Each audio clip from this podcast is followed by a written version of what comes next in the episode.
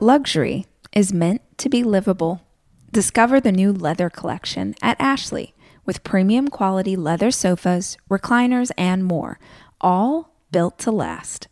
No matter how many spills, scuffs, or pet related mishaps come its way, the leather collection at Ashley is made with the durability you need for the whole family. Shop the new leather collection at Ashley and find chairs starting at $499.99 and sofas at $599.99. Ashley, for the love of home.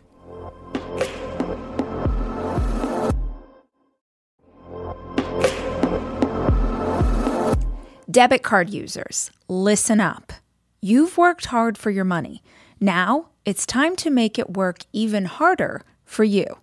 With Discover Cashback Debit, everyone can get cash back on everyday debit card purchases. That's right, earn on things like gas, groceries, and even that midday latte. And to top it off, there are no fees, period. Yep, that means you won't be charged fees on your checking account. Transaction eligibility and terms at discover.com slash cashback debit. Discover Bank, member FDIC. If you're going through a difficult time, if somebody's criticizing you, if somebody's trying to pull you down, they're that crab in the basket. Here's what I want you to know that has nothing to do with the fact that you're doing something wrong, it has everything to do with your doing something right. And I learned a long time ago big people make you feel bigger, and small mm-hmm. people make you feel smaller. Hi, I'm Rachel Hollis, and this is my podcast. I spend so many hours of every single week reading and listening to podcasts and watching YouTube videos and trying to find out as much as I can about the world around me. And that's what we do on this show. We talk about everything life and how to be an entrepreneur. What happened to dinosaurs? What's the best recipe for fried chicken? What's the best plan for intermittent fasting? What's going on with our inner child? How's therapy working out for you? Whatever it is my guests are into, I want to unpack it so that we can all understand. These are conversations. This is information for the curious. This is the Rachel Hollis Podcast.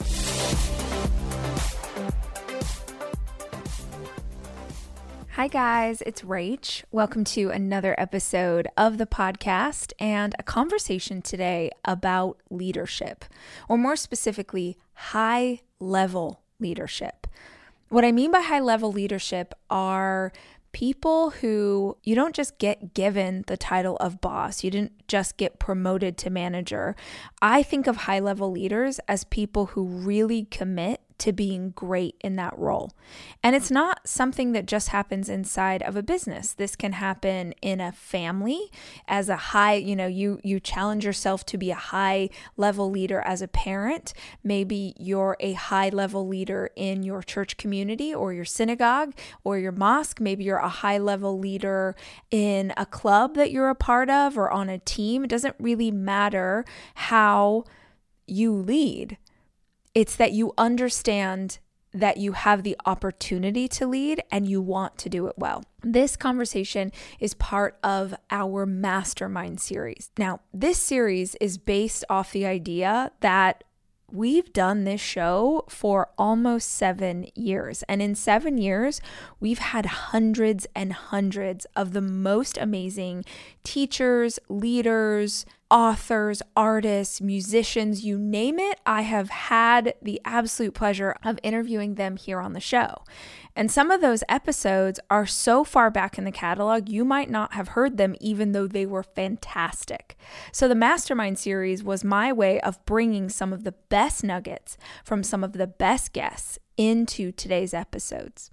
So I choose a single topic and then I find what I think are the five best conversations I've ever had about that topic and pull 10 minutes of like bomb fire wisdom from that particular teacher. And today we've got some incredible guests in this episode to teach us about leadership. Number one, the godfather, John C. Maxwell, literally wrote the book on leadership. Jamie Kern Lima, who founded and then later sold IT Cosmetics for a gajillion dollars. Chris Hogan, who has taught for decades about what it is to be a strong and focused leader. We've got Ken Coleman, we've got Scott Miller these conversations fired me up so deeply when I got to have them for the first time, and I really think they're going to be helpful for you today. Listen to this episode, and as always, if you dig it, I would so appreciate it if you would share with another leader that you think needs to hear this message today. My name's Chris Hogan. I've been a part of Ramsey Solutions, Dave Ramsey's team, for 14 years. Uh, prior to working with Dave, I was in the banking world. So I've been dealing with money and leadership uh, for over 20 years. And so having an opportunity to have owned my own companies, have gone in, uh, have helped companies with turnarounds, uh, consulting Fortune 100, 200, 500 companies. And so I just have a passion for helping people kind of grow into not only their purpose, but reaching their maximum potential. And so I love talking about money. I love talking about business and leadership. I love coaching people. I love helping people to raise their level of performance so we can raise our level of impact. Uh, there are two mentalities out there that scare me, Rachel. I'm going to be honest with you. Scarcity mentality scares me because what that means is, is that people have this mindset that there's not enough to go around. So if someone else is doing well, they're taking away from my opportunity. That's not true. You know, if you look at this, we have billions of people on the planet. We've got people we can serve. We just have to focus. So I don't like the scarcity mentality. There's a lot out there for everybody. People just need to get to work. The other one is victim mentality. Now, this one is the most poisonous. Victim mentality is where you're thinking, someone else is standing in my way, or it's someone else's, I'm blaming someone else that I didn't do X, Y, or Z. And I don't, that mentality scares me because it prevents us from getting better. Because if you're saying the reason I haven't done anything yet or I've not gotten better is because someone is holding me back or someone else is standing in my way, then you'll be limited in what you're willing to try and how hard you keep pushing. Like I'm excited for people that are doing well. And someone else doing well doesn't mean that I can't. So I, am naturally excited for people that are winning, uh, that are doing things, that are working hard, that have paid a price and sacrifice and are winning. So I think have an attitude of being an appreciator. Uh, don't let someone else's success cause you to look at inwardly in what you're not doing. Um, I, I think what we have to do is understand we all have different start points. Like when I did the research, we did the largest research ever on millionaires. We talked to over 10,000 of them across the nation. And before I was, as I was writing my book, uh, Everyday Millionaires, how ordinary people built extraordinary wealth and how you can too. I think number one, being an appreciator helps us to understand what's possible. And we all have different start points. Some of us have had more advantages than others. Others have had some disadvantages more than others. But we all are running the same race, right? We all get to run this race and to be able to give that effort. And so being an appreciator of people that are doing well, but also being an understander, understanding that regardless of where you come from, regardless of where you were born or where you went to school, you have an opportunity to win. You have an opportunity to put yourself on the path and do well. And that's what I found as I did this research. These everyday millionaires, these were people that came from less than nothing. Some of them were homeless at some point in time, but they got consistent and got focused and were willing to sacrifice. So I think if we're an appreciator for people, we're an understander that we can do better, we've got opportunities. We can change the game starting today. If you're doing something that stands for something, you're going to get some hate, mm-hmm. right? If you're pushing against the norm and you're trying to encourage people, uh, there's a percentage of society that needs to be incarcerated. Okay, they're crazy. I firmly believe that I say it out loud. But I want I want you to know if you're doing something that stands for something, you're going to get some pushback. Here's what you can't do. I remember my first book came out, Retire Inspired. 2016. I was pumped up. I was excited. The first Amazon reviews kind of come out, and the, I've got 200 of them that are glowing. Yeah. Amazing investments. But guess what? That's not the one you the know. One. I had the one. He was John A417. I remember this. Okay. oh I shouldn't. God. But he said my book wasn't worthy of toilet reading. No. Okay. Oh, man. I, I looked at the screen. I started to call my buddy that works in the FBI to yes, help me find this yes, man. Yes, yes. This, how dare he say this about me? But I realized, see, that's our human nature. You can have 200 positive things, but we naturally will glow, go toward that one negative. Yep. And we can't do that. We can't do that. Nowhere in math does 200 ever get outweighed by one. Yeah. And what I want to remind your viewers and your listeners about is yes, you're going to have people that are jealous you're going to have people that are drinking haterade. That's the drink for haters. You're going to have people that are against you and, and have an issue. But I want you to stay so focused on the kind. I want you to stay focused on the people you've encouraged. That's why I was talking when I was at your event, which was awesome, by the way. Thank you. Um, talking about the importance of writing thank you notes. Mm-hmm. Like thank you notes show your gratitude, and people go back and read those. Yeah. And so I want us to expect expect people to be crazy, small percent. Mm-hmm. Expect some people to be jealous. Expect some people to hate. That's okay. Those are all small percentages. But I want you to expect to make an impact by caring for people that need to hear the message and stay pushing forward. Don't ever forget your goal and mission is to impact people and do a positive thing. We're going to have to walk through negatives mm-hmm. to continue to do our positives. And here's one of the things, Rachel, people will ask me business owners will say, well, how do you all find such motivated people? Or how do you motivate your team? And I tell them, no, no, you, you got this wrong. We hire motivated people. Yeah. Right? And so it's it's not my job to keep them motivated. My job is to keep uh, my people moving forward toward the goal. But you, when you find motivated people, it's awesome because they come to work ready to roll. They come to work with their mind clear, understanding what it is you're trying to do. And what it does is it creates a culture of people that have a self-employed mentality. This is one of the things that I want to encourage your business owners out there to create. A self-employed mentality means that people understand that they they control their fate. They are they are plugged in and they are a part of this business and the future of the business relies on their effort and their focus. And when you do that, when you listen to your team members and you give them an opportunity to get direct feedback and you're honest, you know, because leaders most of the time we we're not clear on our expectations. Like we have it in our heads of what we want people to do, but if we don't ever verbalize it, you're actually doing your team member a disservice. And so someone needs to know, hey, I'm expecting you to achieve this, this, and this.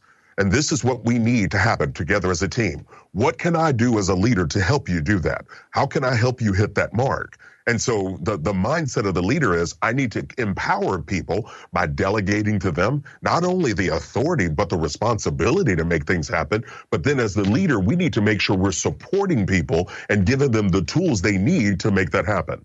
I think my definition of servant leadership is to give others what they need to achieve what they were designed to be. Mm. And I, I, say that in as far as I'm wanting to make sure that I'm I'm helping people right? And especially the people on the team. I, I there, it's it's important. Um, just earlier, uh, you know, a lady that's on my team was came up to me and she's talking to me about a puppy she's getting. Right? She's about to get a puppy. This puppy has nothing to do with our job. This has nothing to do with what we're doing day in and day out. You know what it has to do with? Relationship. Yeah. And when you're connected to people, you want to know the great things that are going on, the good things, but you also need to know the tough things. And I think the leader that has the most connections, Rachel, to be honest, the leader with the most connections with their team wins. They win because that means that team members trust you enough to talk about things and you want to be available to them to be able to be connected as well.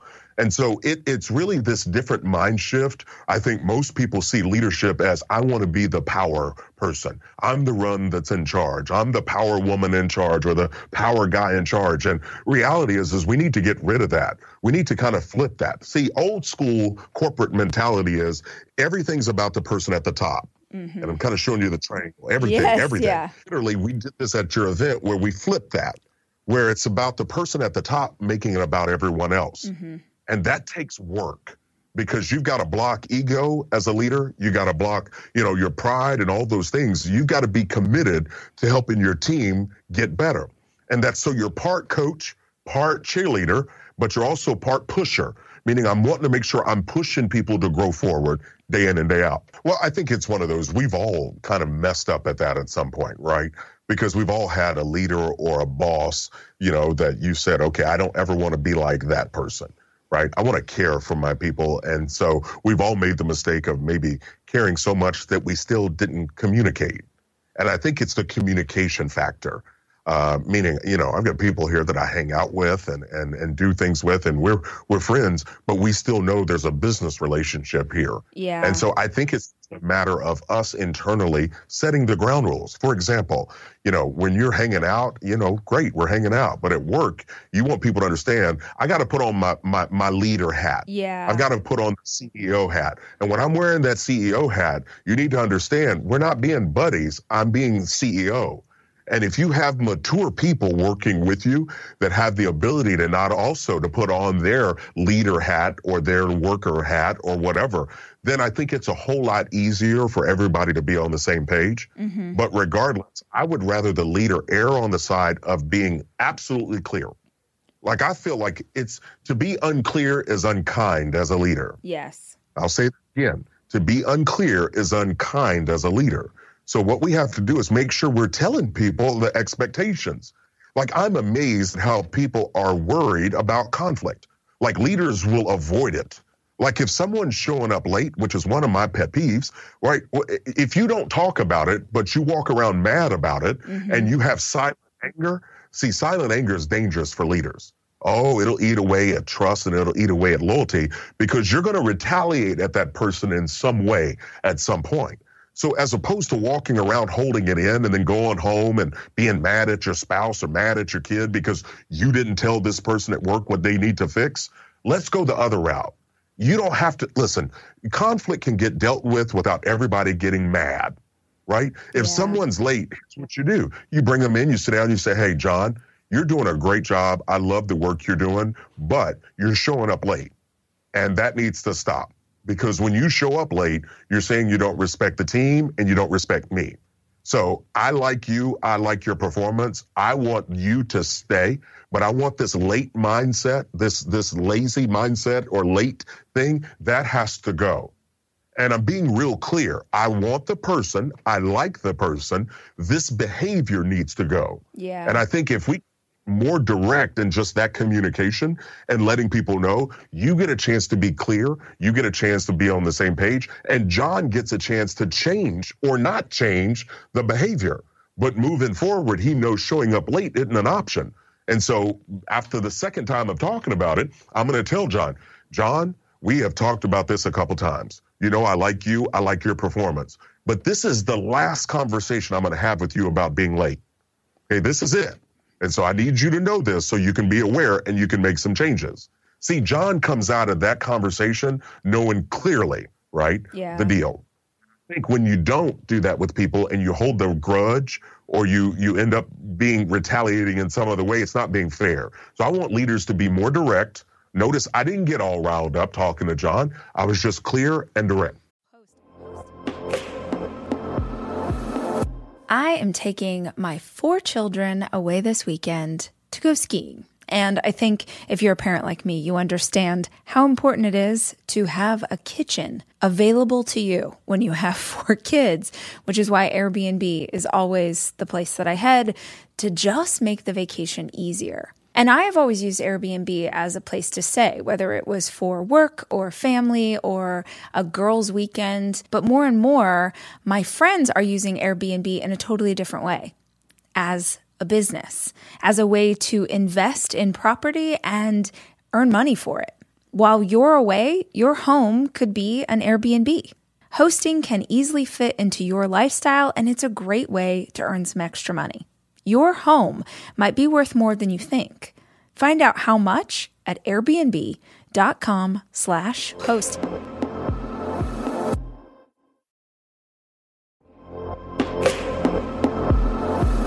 Almost every morning of my life, I have oatmeal. Seriously, during the winter, having something hot in the morning really makes a big difference in my day. Quaker has been a trusted name in oatmeal for over 145 years, which means they've been milling oats since before the invention of the zipper, the stop sign, or ballpoint pens. Quaker has something for everyone, whether it's old fashioned or quick oats that are good for cooking or baking. And while a ton of things have changed, the good stuff remains the same. Quaker, getting up to some good since 1877. Look for Quaker Oats at your local grocery store.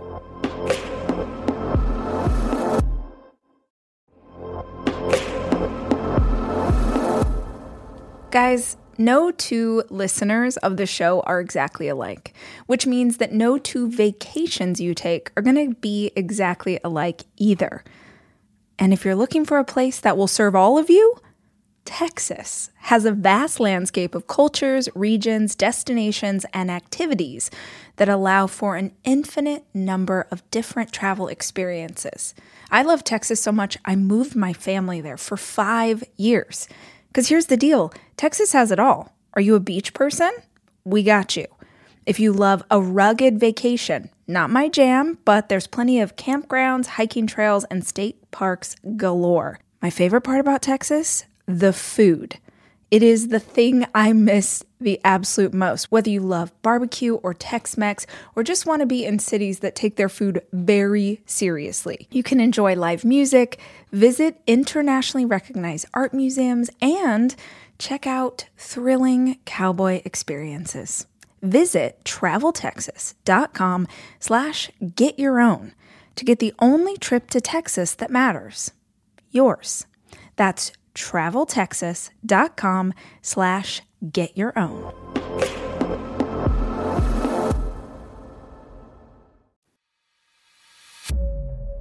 Well, my name is Jamie Kern Lima, and uh, I am a rebel and a, a dreamer, and uh, in in recent years figured out how to have enough confidence to just really listen to my gut and do things differently, not be afraid to. Uh, I'm an entrepreneur and have built a, a billion dollar business by doing things differently. And, and just, I just want to, billion dollars with a B. If you are listening at home, billion dollars, because the amount of women who can say that is very small. Mm. So I just want to acknowledge that for a minute because it's spectacular. I'm I'm a passionate problem solver. You know, I sort of am usually just so passionate about solving my own problems, but really so I can share that um, solution with other women. You know, sometimes, sometimes when, especially when you're an entrepreneur, you don't know what you don't know. And at the time, I thought we would go in and crush it, and so like we would be, but we didn't have the money to, to, for or the operational efficiencies to have the right team to be able to afford you know the right fixtures to, to be able to hire an educational team that can train the store staff. Like all of these things uh, that, that that i didn't know. So we would have gone in and failed. So it was either that they didn't try the product or that they saw that we were too small or we weren't ready. Um, but it was it was years and years of no's and the only way we stayed alive was that women were trying Under Eye Concealer, posting their own before and afters online, spreading the word. So that we grew um, by this sort of like authentic like advocacy of women like wanting to tell someone because it had made an impact on their life. I see companies all the time, even in, in the beauty space, that right away they're in retailers and in stores and have so much press and they're sort of like cool right away before they actually know how to truly build and sustain things like their infrastructure or anything else. And so many of them fail. Um, but but the truth is, Rachel, at the time, if I had a choice, I would have wanted it yeah. instantly. like, give it to I me mean, right now. I was driving so hard and wanted it so bad for unremittingly for so long thank God my prayers were not answered at the time because had we had we gotten yeses sooner than we did, we wouldn't have made it. And the other thing is the way that it happened. Our first big yes was QVC. And what I didn't know at the time was because we launched on QVC first, it enabled us to be successful in stores. If you know, especially if your listeners right now are, are feeling like whether they're being rejected or they're, you know, or, or people around them are telling them their idea is not good. That's another big thing, by the way. What I know now is if you're doing something innovative that no one's done before, of course, everyone out there that's a buyer or this, they're going to tell you they're not sure it's going to work or they don't think it's going to work because it's never been done before. Yeah. So it's never worked before. Yeah.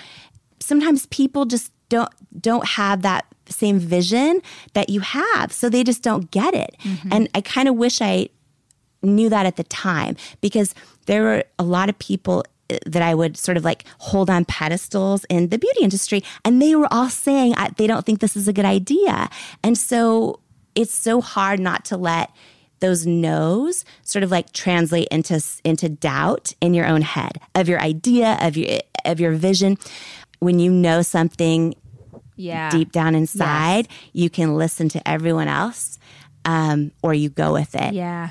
time and time again, whether it was hearing from retailers what we need to do different with our products, or had it had we ever listened, we would have never grown our brand to to to be what it is. and and and it was women that spread the word and and it also helped me understand there's this need to communicate with women in this way mm-hmm. about their own beauty and then the the number of emails we get from women saying i feel beautiful for the first time ever or for the first time in a long time mm-hmm. it, it has nothing to do with our products. Yeah. I mean, I love our products and I think they're life changing. It is about being confident enough in a message and wanting to change the conversation to not just put our shot on the line to do it, but you know, we've tried to shape our whole company around it. Yeah. And doing things differently is is why L'Oreal offered to to buy our business because they can create their own brands for free, Mm-hmm. right? They could do it for free. They don't need to pay over a billion dollars Yeah. to buy a business, but you can't fake authenticity, number 1, and and so I don't think they could just build something for free and try to replicate it. And we were doing something differently and even though they have 30 plus brands, they didn't have anything like IT Cosmetics. And Yeah. so doing it differently is what made all the difference. Yeah.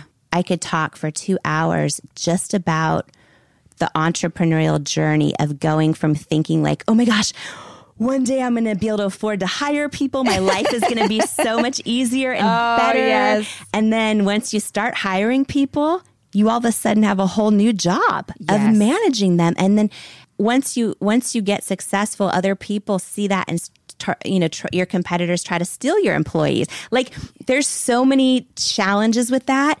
Um, but separate from all that, it's also such a great feeling that you and and your community, your your your your customers, your supporters are are part of of creating the livelihoods uh, for those people that also believe in your mission. Um, it, it- building that is amazing. It's hard, Yeah. hard, Amen. but it's amazing. Yeah. And and the pressure is so intense. And the only way I got through it wasn't about hitting those numbers. It was about remembering like who I was doing it for. Yeah. And and and it's the only way I I I didn't get physically sick to my stomach when we'd miss numbers. Yeah. Because I knew it at the end of the day it's not about that. It's about women that need to see and re redefine what beauty is in their own eh, for themselves Yeah. um, and for their own confidence. Yeah. And in the very beginning, when I first got rosacea, things that I, I, I've never said out loud or admitted, by the way, but they were things like, oh my gosh, will men find me attractive anymore? Yeah. Oh my gosh, is this going to hurt my career? Yes. oh my gosh and you know xyz these these major insecurities and then what happened for me was i shifted everything i believe about it because showing it uh, on national television my bright red rosacea it, it, it was it was about something way more important for me than than any of those things right? Um, and I felt like it was uh, so so all of a sudden showing my rosacea was was really helping what I felt was going to change the whole conversation about beauty. And by the way, fast forward 10 years, almost every single luxury beauty brand now shows before and afters. Yeah. Almost every single luxury beauty brand is stopping photoshopping them. Thank God because like that's not real. Yeah. I mean there's they still there's still plenty that do it. Don't Yeah. get me wrong, but uh and a lot of beauty brands now and retailers that told me this idea wasn't good now they're doing it where they're showing before and afters with problematic skin real women uh, all ages. I just think like i shifted in my own head from being so insecure and having those limit like limiting thoughts or i don't even know how to say it but to truly believing my rosacea was a, a gift was a blessing was, and even now I'll go to the grocery store, no makeup on. And people will say, "Oh, like one uh, recently, one person's like, "Oh, do you have a sunburn?" And Oh, yeah. um, right, Yeah. And uh, but now I'm like, no. But it's like I've I literally believe that and feel so confident about my rosacea. Yeah. and I believe it's uh, beautiful to show it because I believe it's doing something bigger than myself. Sure. So I can sit here and say that, yet I don't remember the last time I went out in a swimsuit anywhere. Right? So why is that? Yeah. And and what I'm obsessed with is I want to solve that problem. Yeah. And I I figured out how to do it with my rosacea, but how do I do it with my body or with anything else? Yeah. And more than that, how does every single woman do that? Yeah. To me, being healthy is really grounded in nutrition. Honestly, what I eat and what my kids eat is super important to how we live our lives. It's why I love a company like Thrive Market because Thrive Market carries brands with the highest quality ingredients and sourcing methods. They restrict hundreds of ingredients across their food and cleaning categories. So when I go online and I use their on site filters, I can figure out exactly my lifestyle needs and trust that what I'm getting from Thrive Market is what I want to take into my body. When you join Thrive Market, you're also helping a family in need with their one for one membership matching program. You join, they give. You can join in on the savings with Thrive Market today and get 30% off your first order plus a free $60 gift. Go to thrivemarket.com slash rach for 30% off your first order plus a free $60 gift. That's T-H-R-I-V-E market.com slash rach. thrivemarket.com slash rach.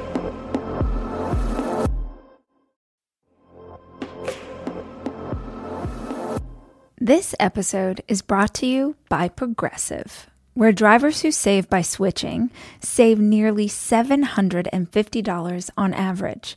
Plus, auto customers qualify for an average of seven discounts. Quote now at progressive.com to see if you could save.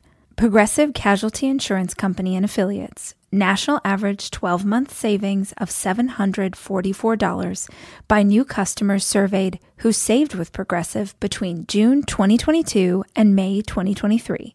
Potential savings will vary. Discounts not available in all states and situations.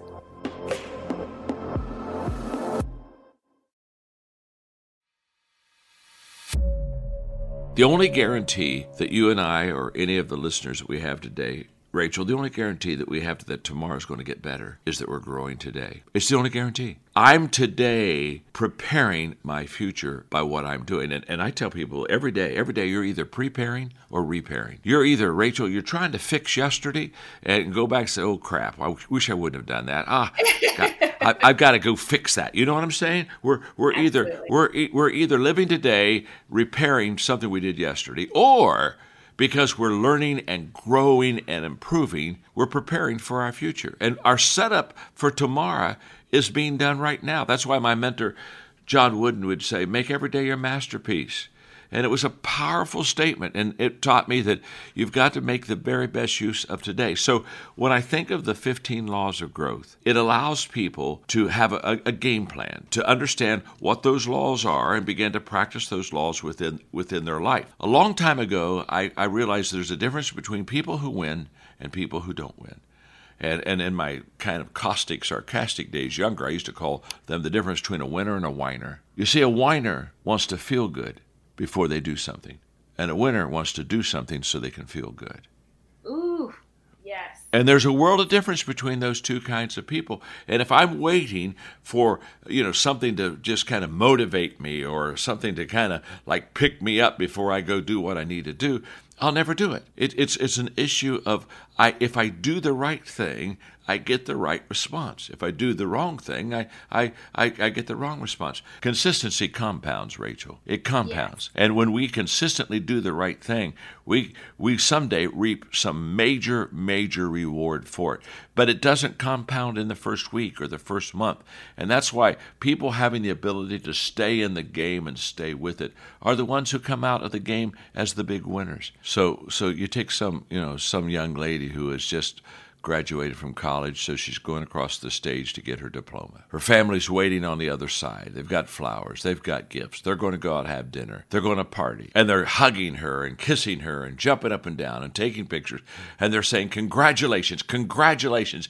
You made it. You're a success. You're a college graduate. Let me tell you something. That young lady who got that diploma didn't become a success the day she got the diploma. She became a success the day she's decided to go to college. Mm-hmm. She became a success the day she's decided to go to class. She became a success the day that she decided to study for the test. She became a success the day she said, I'll go to the second year of school. Every day she's in college on the right track. She's a success right now. It just shows up at the end. And so when so people good. are Oh yeah, so when people are going through a difficult time and they say, "Crap, I'm I'm not doing well today. You're doing very well. You're having a crappy day, but you're doing very well. You're already you're already successful, but but here's the point. All the success that she is doesn't get recognized unless she finishes. And so when I am having my difficult times, I focus on not what's happening to me, but what's going to happen for me if I stay the yeah. course. And it, yeah. having that long range look really, I think, keeps us in the game sometimes. We get excited about our dream and and I love people who have a dream. It's it keeps everybody in the game. We, we love the dream. We love the dream, but but the dream we love it because it's free. You can sit around a table and dream about what you want to be someday, what you want to do someday, what, what you want to accomplish in your life. And you just sit around and get so excited about that dream. And what I've learned is, uh, Rachel, the dream's free, but the journey isn't. And, and the moment that I take a step into my dream, now all of a sudden, I've, I've told a person one time, I said, motion causes friction. As, lo- as long as I don't move, there's no friction. Everybody's happy. In fact, they're happy for me to tell them about their dream. But the moment that I start moving, there are forces that want to keep us from realizing our potential and our very best. And there is a price to pay for the dream. There's a there's a process here that we need to go through. And and so when people don't reach their dream, it's not because they don't have a valid dream, it's because they were unwilling to pay a price. I wrote a book several years ago called Put Your Dream to the Test. And and I had a life-changing conversation. I was speaking in Las Vegas at a convention and I was out with some friends for dinner before I was going to speak that night, and I told him I was writing a book on how to put your dreams to the test. And, and one of the people at the table said to me, he said, John, I have realized the more valid reasons you have to achieve your dream, the higher the odds are that you will. And all of a sudden it hit me how true this is. That if I only have one reason to achieve my dream, maybe I want to be famous or whatever, I don't know what the reason is. If I only have one reason, when I start this journey, because it's uphill all the way and because there are a lot of difficulties and there are going to be people that uh, aren't going to take the trip with me and they're going to criticize me while I'm on it, if I only have one valid reason to achieve a dream, I'll drop out pretty quick. But what happens if I have seven or eight good reasons to achieve this dream? Now I've got reasons to stay in the game and, and, and, and to continue to go uphill. And one of the things I have I realized very quickly when, when I started to move forward, average people want you to stay average, Rachel. Yeah. And, and so here's what, here's the, the moment you say, I think I want to rise above average. This makes every average person nervous.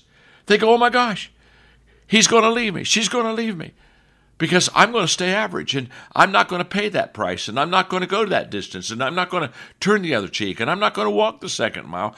And, and so basically, they do their best to pull us back down. And I'm talking today to a lot of people that you either have someone in your life that doesn't want you to rise above average, or that you're facing something in your life where you're going to have to give a lot more effort, a lot more energy, a lot more thought into getting through it because it's a difficult time and that this part of the uphill journey it's almost like straight uphill and I just I just want you to know that life is not easy and success is even more difficult. When people say, well, it's not, you know, life's kind of tough, I say, yes, but let me tell you when it's really tough is when you want to make something with your life. Now it's now you've taken toughness to a whole new level. And then, Rachel, if you want to be a leader, the hill just got steeper Because now you not only need to climb the hill, but you need to encourage other people to climb the hill. I mean, it's one thing to have a tough life and do it on your own, but it's entirely different to have a tough life and you're helping other people go over these obstacles and over these mountains too. And so all of a sudden,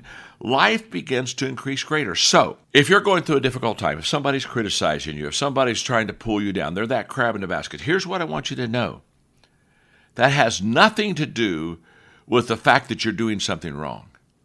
It has everything to do with you're doing something right. Mm-hmm. Most people, that's the way they live their life. And they want to make everybody around them a little bit smaller than them. And I learned a long time ago big people make you feel bigger, and small mm-hmm. people make you feel smaller. Yeah, and so every good. time, every time I get somebody criticizing me, uh, now, by the way, let me just say something. It stings. It hurts. I always object to these people who say, "Well, you know, just don't pay any attention to it." Well, hello, what are you numb? Are you, you know, are you deaf? Are you dumb? Are you? I mean, yeah. what, let me. Let, what what kind of issues do you have in your life? What do you mean, don't pay attention to it? We all care about how people care about us. I mean, that, that a person tells me, "Well, I really don't care what they think." I, I just I have a hard time really believing they're authentic because I do care. And you know why I care? Because I care for people. And if you care for people, you care what they think. Because you, Rachel, spend your entire life trying to make people's life better. That's what you do. You try to add value to people every day. And when somebody doesn't mm-hmm. add value to you, you do a you, you do a turn. You go, "Whoa, I got whiplash here. What happened?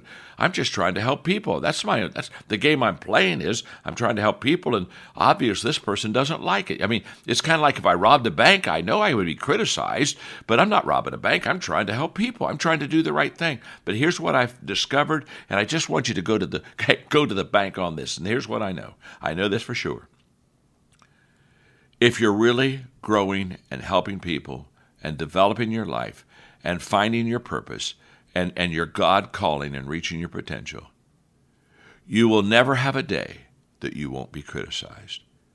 You will never have a day that there's not someone who will want to take you and bring you back down in the basket. It's a fact of life. So, I'm not calloused by it. I still care. But I'm also not distracted by it. And mm. this is the key. Nehemiah said, I am building a wall. Yeah. I can't come down. I, am so sorry. And here's the key if you're doing something so big, what the little people say won't distract you because you're so in love with the wall that you're building that you just say, I can't come down today.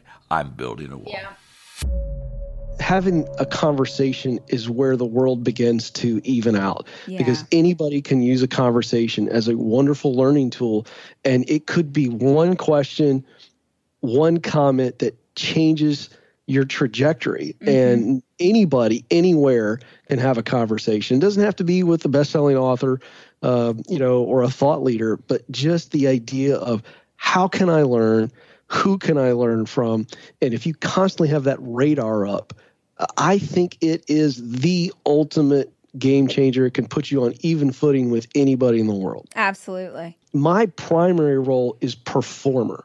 Now, my secondary role is coach. So I have to always be in a situation where I am performing, but I'm performing to coach. Not that's why I'm not doing sports radio. I love sports. I could talk football all day long. But if I was doing sports radio today, I would feel empty in about six weeks mm-hmm. because I would be performing, but I would not be performing for the purpose of coaching. So you have to retreat back to the why. So good. And, and so when you get to the why, you say, well, why did I want to go into politics? So you've got to dig really deep. And so what you're looking for there practically are patterns, clues, as I tell my callers on the Ken Coleman show. Let's look for clues. So there's three basic questions that I'll give uh, your audience when you're trying to get clarity on why, ask these three questions Who do I most want to help? Second question is, What problem do I most want to solve? And the third question is, What solution do I most want to provide? Now, your audience, they know that that's basically the same question. It's asked three different ways because it's a psychological technique and it's trying to get your brain and your heart to connect. And so when you focus on that, really get deep imagine the people. Who are they? What do they look like? What are their problems? and and and and really ask yourself, well, why does my heart lean towards this group? But this exercise, Rachel, those three questions, if you really write them down and write out the answers, I'm a pencil guy because I believe in writing in pencil. Write it down one night before you go to bed. Wake up the next morning. Get quiet before the hubs, the kids, whoever else is involved is up and look at it, erase it, rewrite it. And what will happen over time, your heart will continue to clarify it. And so that's what you do when you feel like you've got some redirection coming in your life. Retreat to your why because that's always going to give you the most clarity. Well, you got to start small and grow slow. That's advice I give to entrepreneurs. It's advice I give to anybody who's starting from scratch to live the dream uh, life is so overwhelming in and of itself. When you look at Mount Everest and you get clarity on that, if you try to climb it in one day, uh, you're going to get paralyzed. You won't even take the first step. So for me, you clarify and verify by getting out there and doing the small stuff. You know, that's why we wrote the book, The Proximity Principle. Just get around people that are doing it and in places where what you want to do is happening so that you can clarify, yes, that's not bad pizza. This is my heart. Did you know, Rachel, that the World Health Organization just deemed burnout a medical condition? What? That is crazy. Okay, so I'm so glad you reacted that way. So here's what I want people to hear. What you're feeling is real. When you tell Rachel you're burned out, what you're feeling is real. So we are not minimizing that. But I, I did a I did a segment on Fox and Friends on this, and I wrote an article on this about burnout's not real; it's buildup.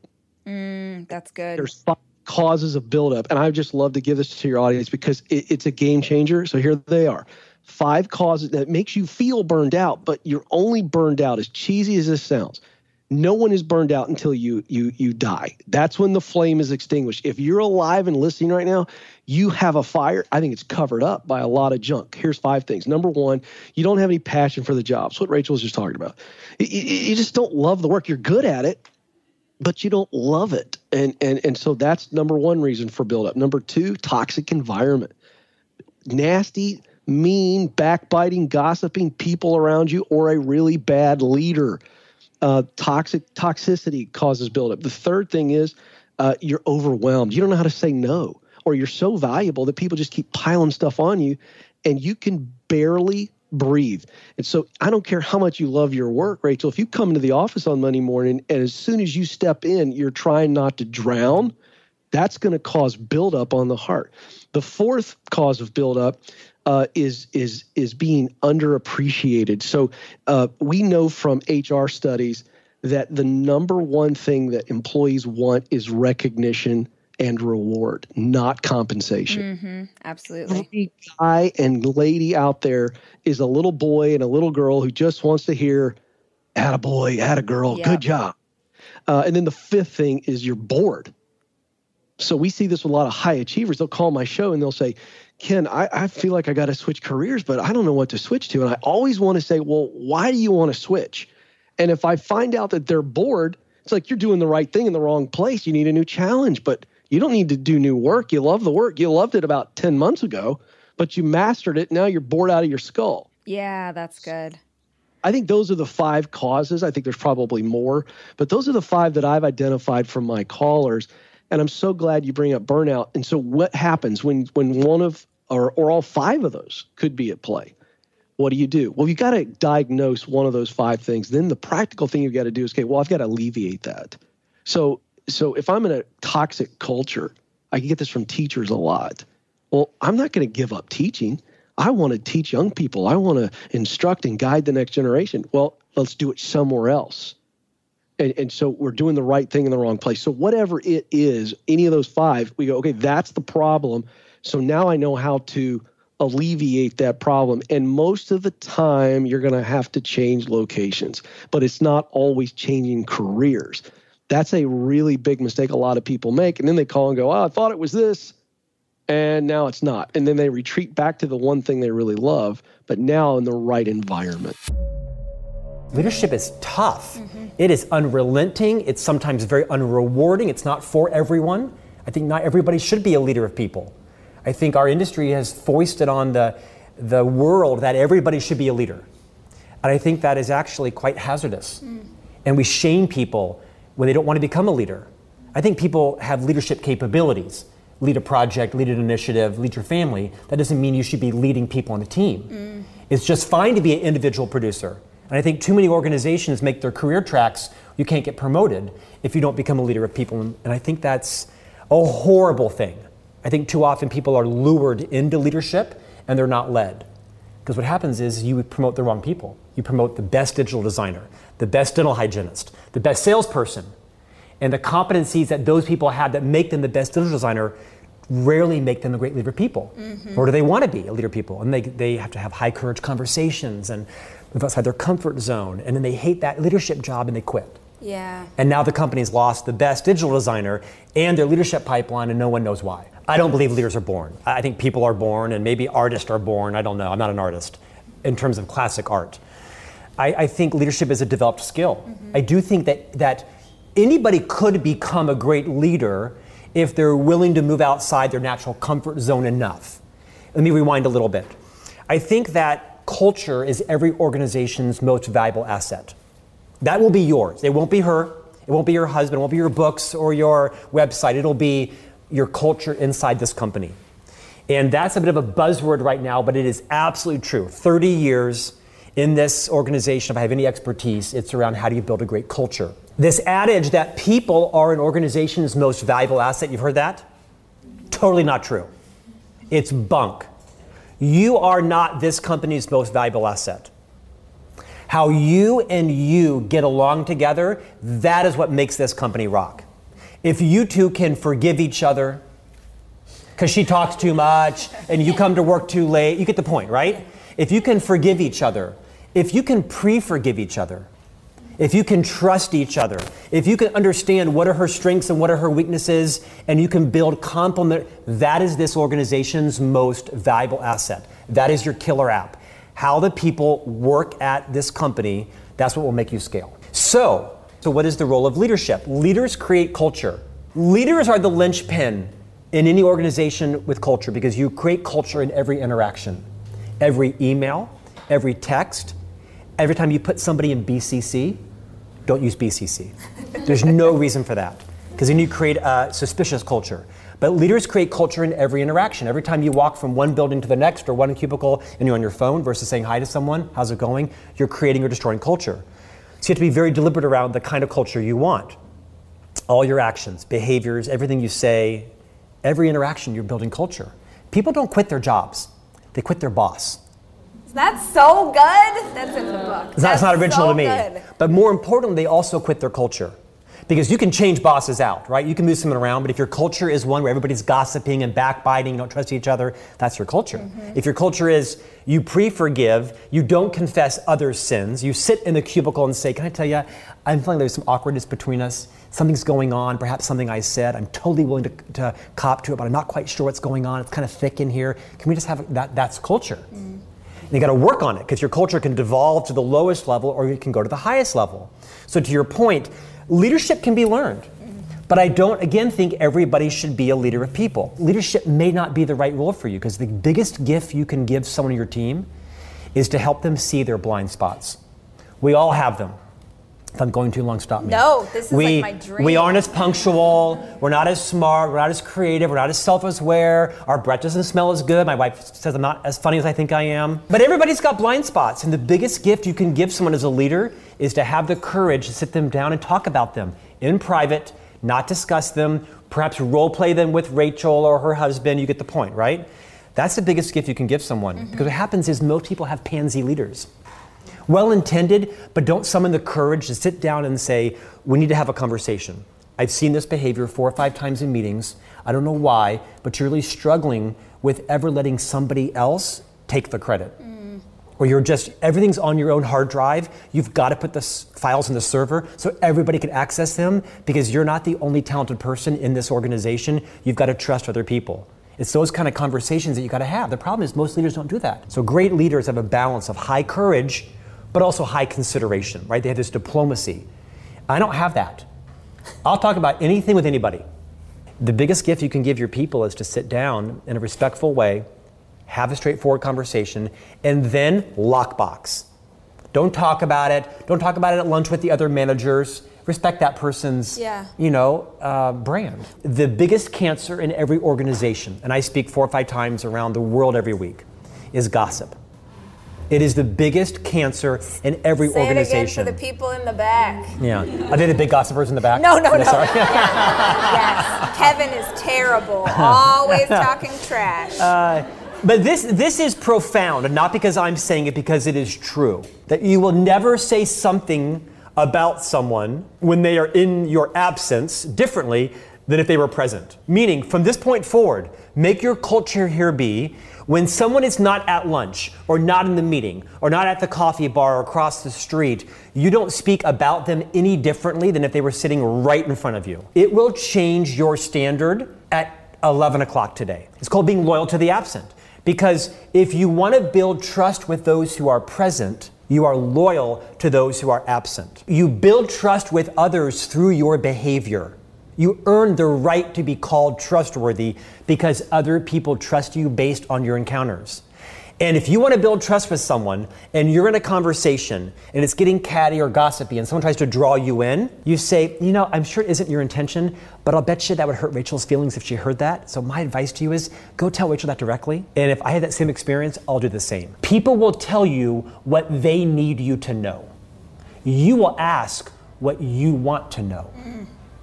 And I think that is a profound, not just leadership skill, but interpersonal skill. Move off of your own agenda, move off of your own timeline, and be selfish and really get into what the other person is feeling and thinking. The Rachel Hollis podcast is produced by me, Rachel Hollis.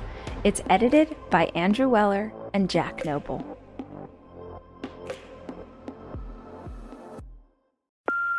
Hey, Mom. First things first, thank you. It's my one year anniversary of my decision to say, yes, I need help, and yes, I choose me. And that's the miracle. I'm lucky that the strongest person I know is my own mother. Love you, Mom. Maxwell. Be that strong person who makes the difference. If your loved one is struggling with drugs and alcohol, reach out to Caron for a different kind of addiction treatment. Visit caron.org slash lost.